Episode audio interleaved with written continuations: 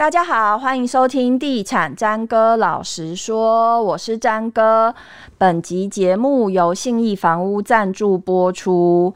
前两天我们在呃我们的 ETtoday 房产云上面写了一篇报道，写了就是信义计划区微秀影城，大家应该都有去过吧？然后他最近有一个新的店面整修了。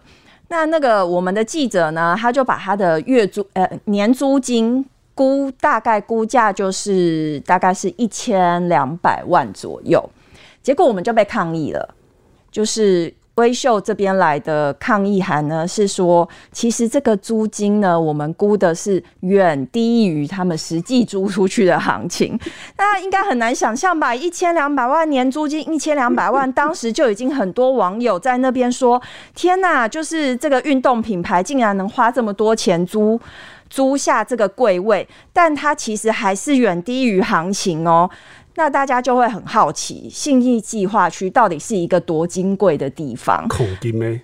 对，我们来邀请到今天有一位呃很会公购的。来宾来告诉我们信义计划区的前世今生，欢迎住展杂志研发长市昌。Hello，张哥好，各位听众朋友大家好，我又来蹭饭了。一千呃、欸、年租金一千两百万，然后远低于，其实实际上是远哎远远高于这个行情。对，实际上应该更贵，因为信义区真的是寸土寸金。最重要的一个原因是因为你在信义计划区里面，你找不到一般人、自然人的小店面，嗯，全部都是大栋的建筑、大型的店面，而且是店面是奇货可居，因为掌握在大部分都掌握在金控或者寿险或者是。建商的手上，一般人根本没机会买到这个那里的店面，所以那里的店面租金自然是很贵。再加上说那边的这个人潮，逛街的人潮是络绎不绝。即使现在疫情期间，哇，假日去去到那边要找一间吃饭的地方也是蛮难找的。对对，因为其实信义计划区真的是成为台湾的一个指标。想当初在五月多的时候，疫情很险峻的时候。嗯我们的摄影记者也是跑到那个区段去拍，就是所谓就是完全没有人的画面，那个对比就会很明显，哦，非常震撼。对对对，那信义计划区。所谓信义信义计划区的前世今生到底是怎样？我们要向老一辈的人说：“哎呀，我以前看的那边都是一片稻田嘛。”很多人都这样讲，甚至有些人啊，有一个都市传说。我看网络上不少人啊，都在想说：“啊，新义计划区以前是日剧时代的刑场。”嗯，很多人这样说，尤其是某五星级饭店。而且这些人呢，到底是讲真的还讲假的？我就觉得哦，有部分可能是很。酸啊酸酸，因为住不起。所以你实际去考古了就对了。对，没错哈。嗯，因为哦，我们在讲说新义计划区它的前身到底是不是刑场？其实我翻了很多文献资料，嗯，发现根本就没有讲说新义计划区以前是有刑场的记录。嗯哼。其实最早呢，哦，这个讲讲讲古公共供起来，人家写工作顾问。嗯。最早在日据时代的时候，那时候刑场主要台北市来讲，刑场主要在马场町呀。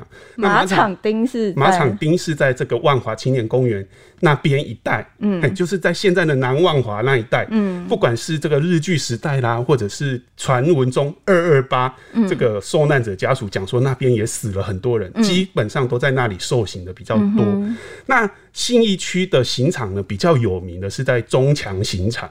中强刑场就是，呃，到了这个民国时代还有在运作。区段要小心讲。中强刑场它在哪里呢？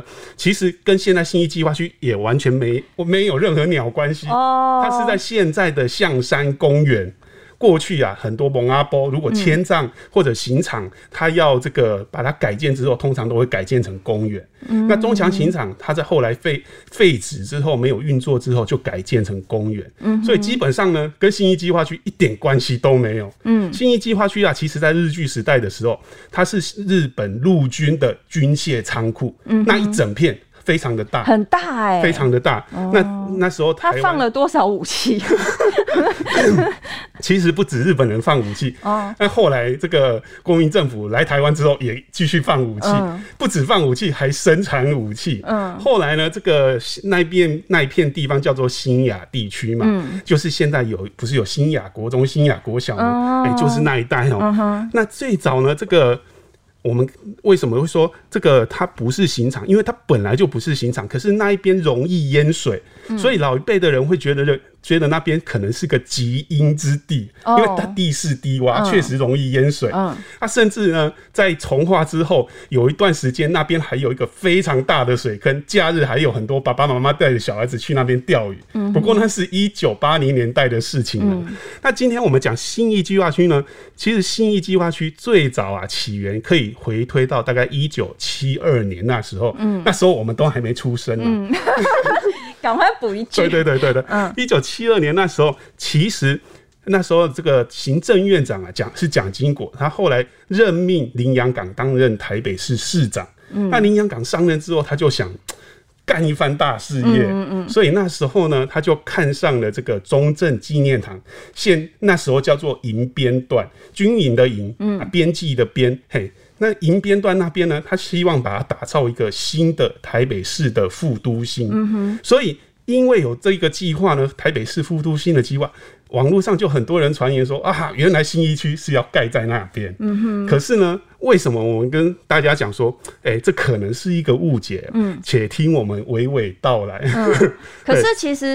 大家会想说会在中正纪念堂，其实是一个蛮合理的推算，嗯、因为那时候西门町正红嘛，对，然后台北车站，然后总统府都在那附近，所以中正纪念堂它如果变成一个商业区或者一个副都心，嗯、是一个还蛮合理的判断、啊。对，就我们一般人的视野看起来好像是这样子，嗯、对，可是呢。当时候的行政院长蒋经国啊，嗯，他的视野跟我们不一样，嗯，当年在一九七二年提出台北市副都心计划的时候呢，他当然就是要引进啊那个民间的资金，要在银边段那里盖五星级酒酒店跟摩天大楼，嗯，这样听起来好像跟新一计划区很像，对。不过呢，蒋经国他那时候是行政院院长，他接到台北市送来的这个都市计划的时候呢。看了没多久就把它否决掉了。嗯，为什么把它否决掉？其实蒋经国那时候提出的理由，在那个那个年代听起来可能不可思议。嗯，可是，在现在看起来，哦，真的非常厉害。他认为那时候的台北市西区，也就是现在的中正区啦，是还有老万华、大同区这一带，其实开发密度已经很饱和。是那时候的台北市中心是在西区。对，那蒋经国认为呢？哎、欸，如西西区的开发已经这么饱和了，嗯，如果你在西区旁边又搞一个副都心，哇，那这样西区的、这个、东西会失衡，对，而且发展饱和度太高，这个都市计划恐怕没办法容纳了那么多人，嗯，所以他那那那时候他就认为说，营边段这里一定要做低密度开发，是，而且他非常的坚持，嗯，因此呢，台北市政府林洋港这个。这个计划就打水漂了，就没有了。嗯、那后来台北市政府他也没有再进行这过多的修改，嗯，在一直到林洋港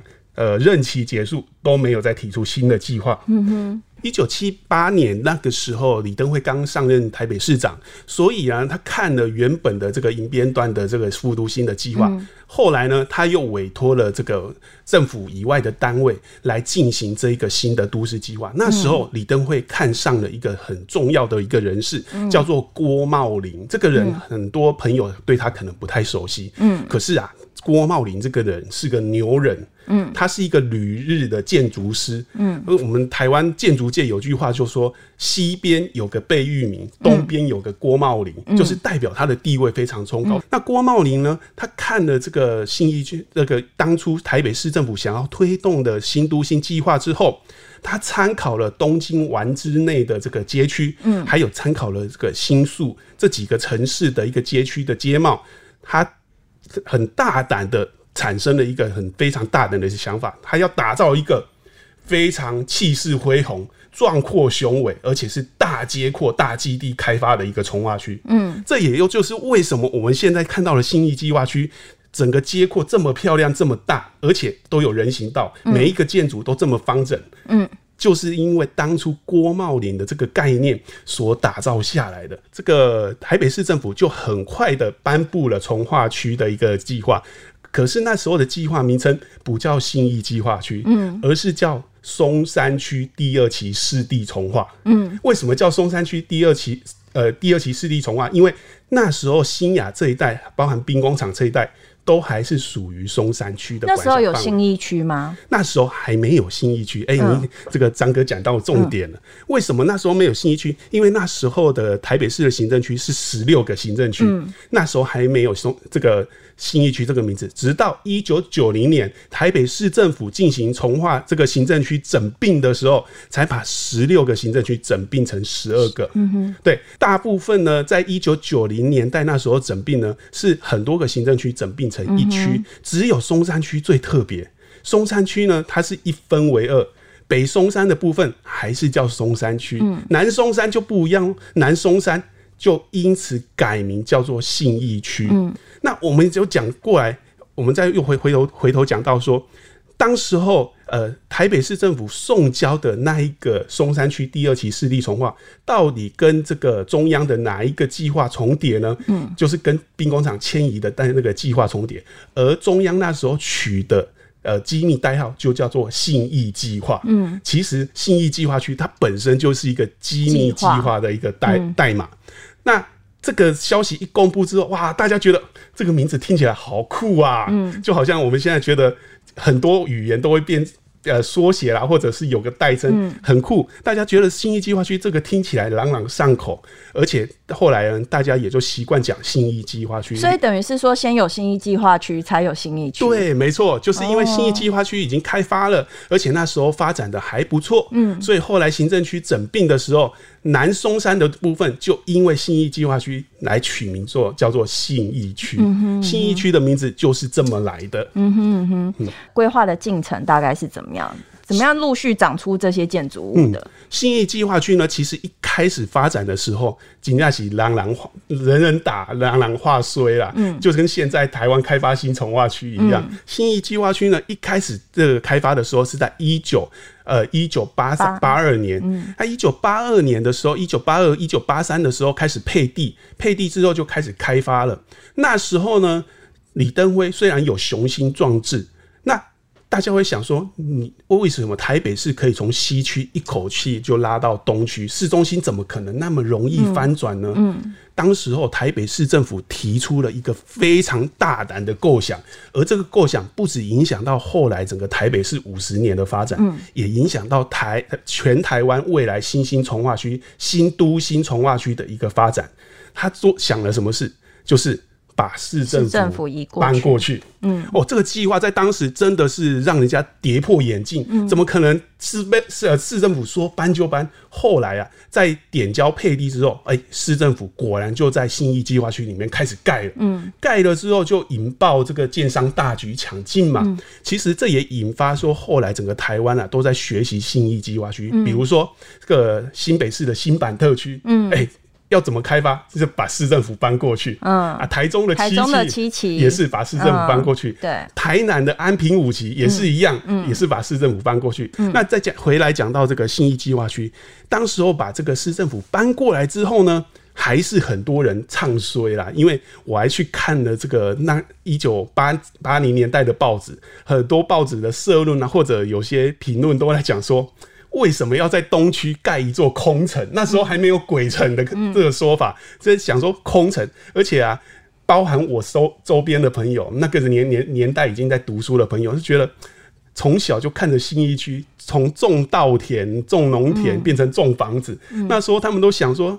谁那么当那么想当盘子？一瓶花个十几万要去那边买房子？要是我，我才不干。嗯，这个这个想法在当时候很正常。不过呢，当初啊，这个新一计划区一开始推案的时候，其实他的推案一开始的建案很有名。嗯，就是是那个红喜花园广场，它是当时的第一批推案，对，算是比较早的推案。嗯，那时候还。演艺圈还有个很有名的大哥，还去那边买房子嘛？哎、嗯欸，所以这一个大楼很有名。那时候推案的时候，一坪。才十几万而已，嗯、所以你现在讲，很多人在讲说，哇，哪些从化区要比上新一计划区房房房呃房价，它翻了几倍又涨了几倍。其实对新一计划区这个老大哥来讲，那个都是小 case。所以他一平十几万，那他平数规划大概都是多少的、啊？当初规划其实从小到大都有都有，嘿，没有我们想象说一开始都是豪宅，因为那时候的这个新一计划区还在刚开开始发展嘛，嗯、而且东区那时候也不是市中心。心，嗯，你要一开始全部推豪宅也很难，所以你会发现新一计划区里面有些有老豪宅，也有套套房的都有，其实产品比较乱一点。它房价这么可怕，但其实信义计划区这个。地方，它除了这个房价是可怕的以外，就是其实它本身的商业的活动也是非常的密集。嗯、就是它现在有很多的百货公司聚集在里面，像星光三月它就有四个馆，那微风它也有三个馆，那再加上一零一啊、信义威秀影城啊、嗯、ATT for Fun 啊，或是或者是统一时代百货，或是贵妇百货，反正很多很多啦。这样讲起来就是。呃，有人算过，就是它等于是在零点五的平方公里内就有十五间百货公司，它已经算是全世界百货公司最密集的地段了。这是台湾新奇，对，台湾之光。本集节目由信义房屋赞助播出。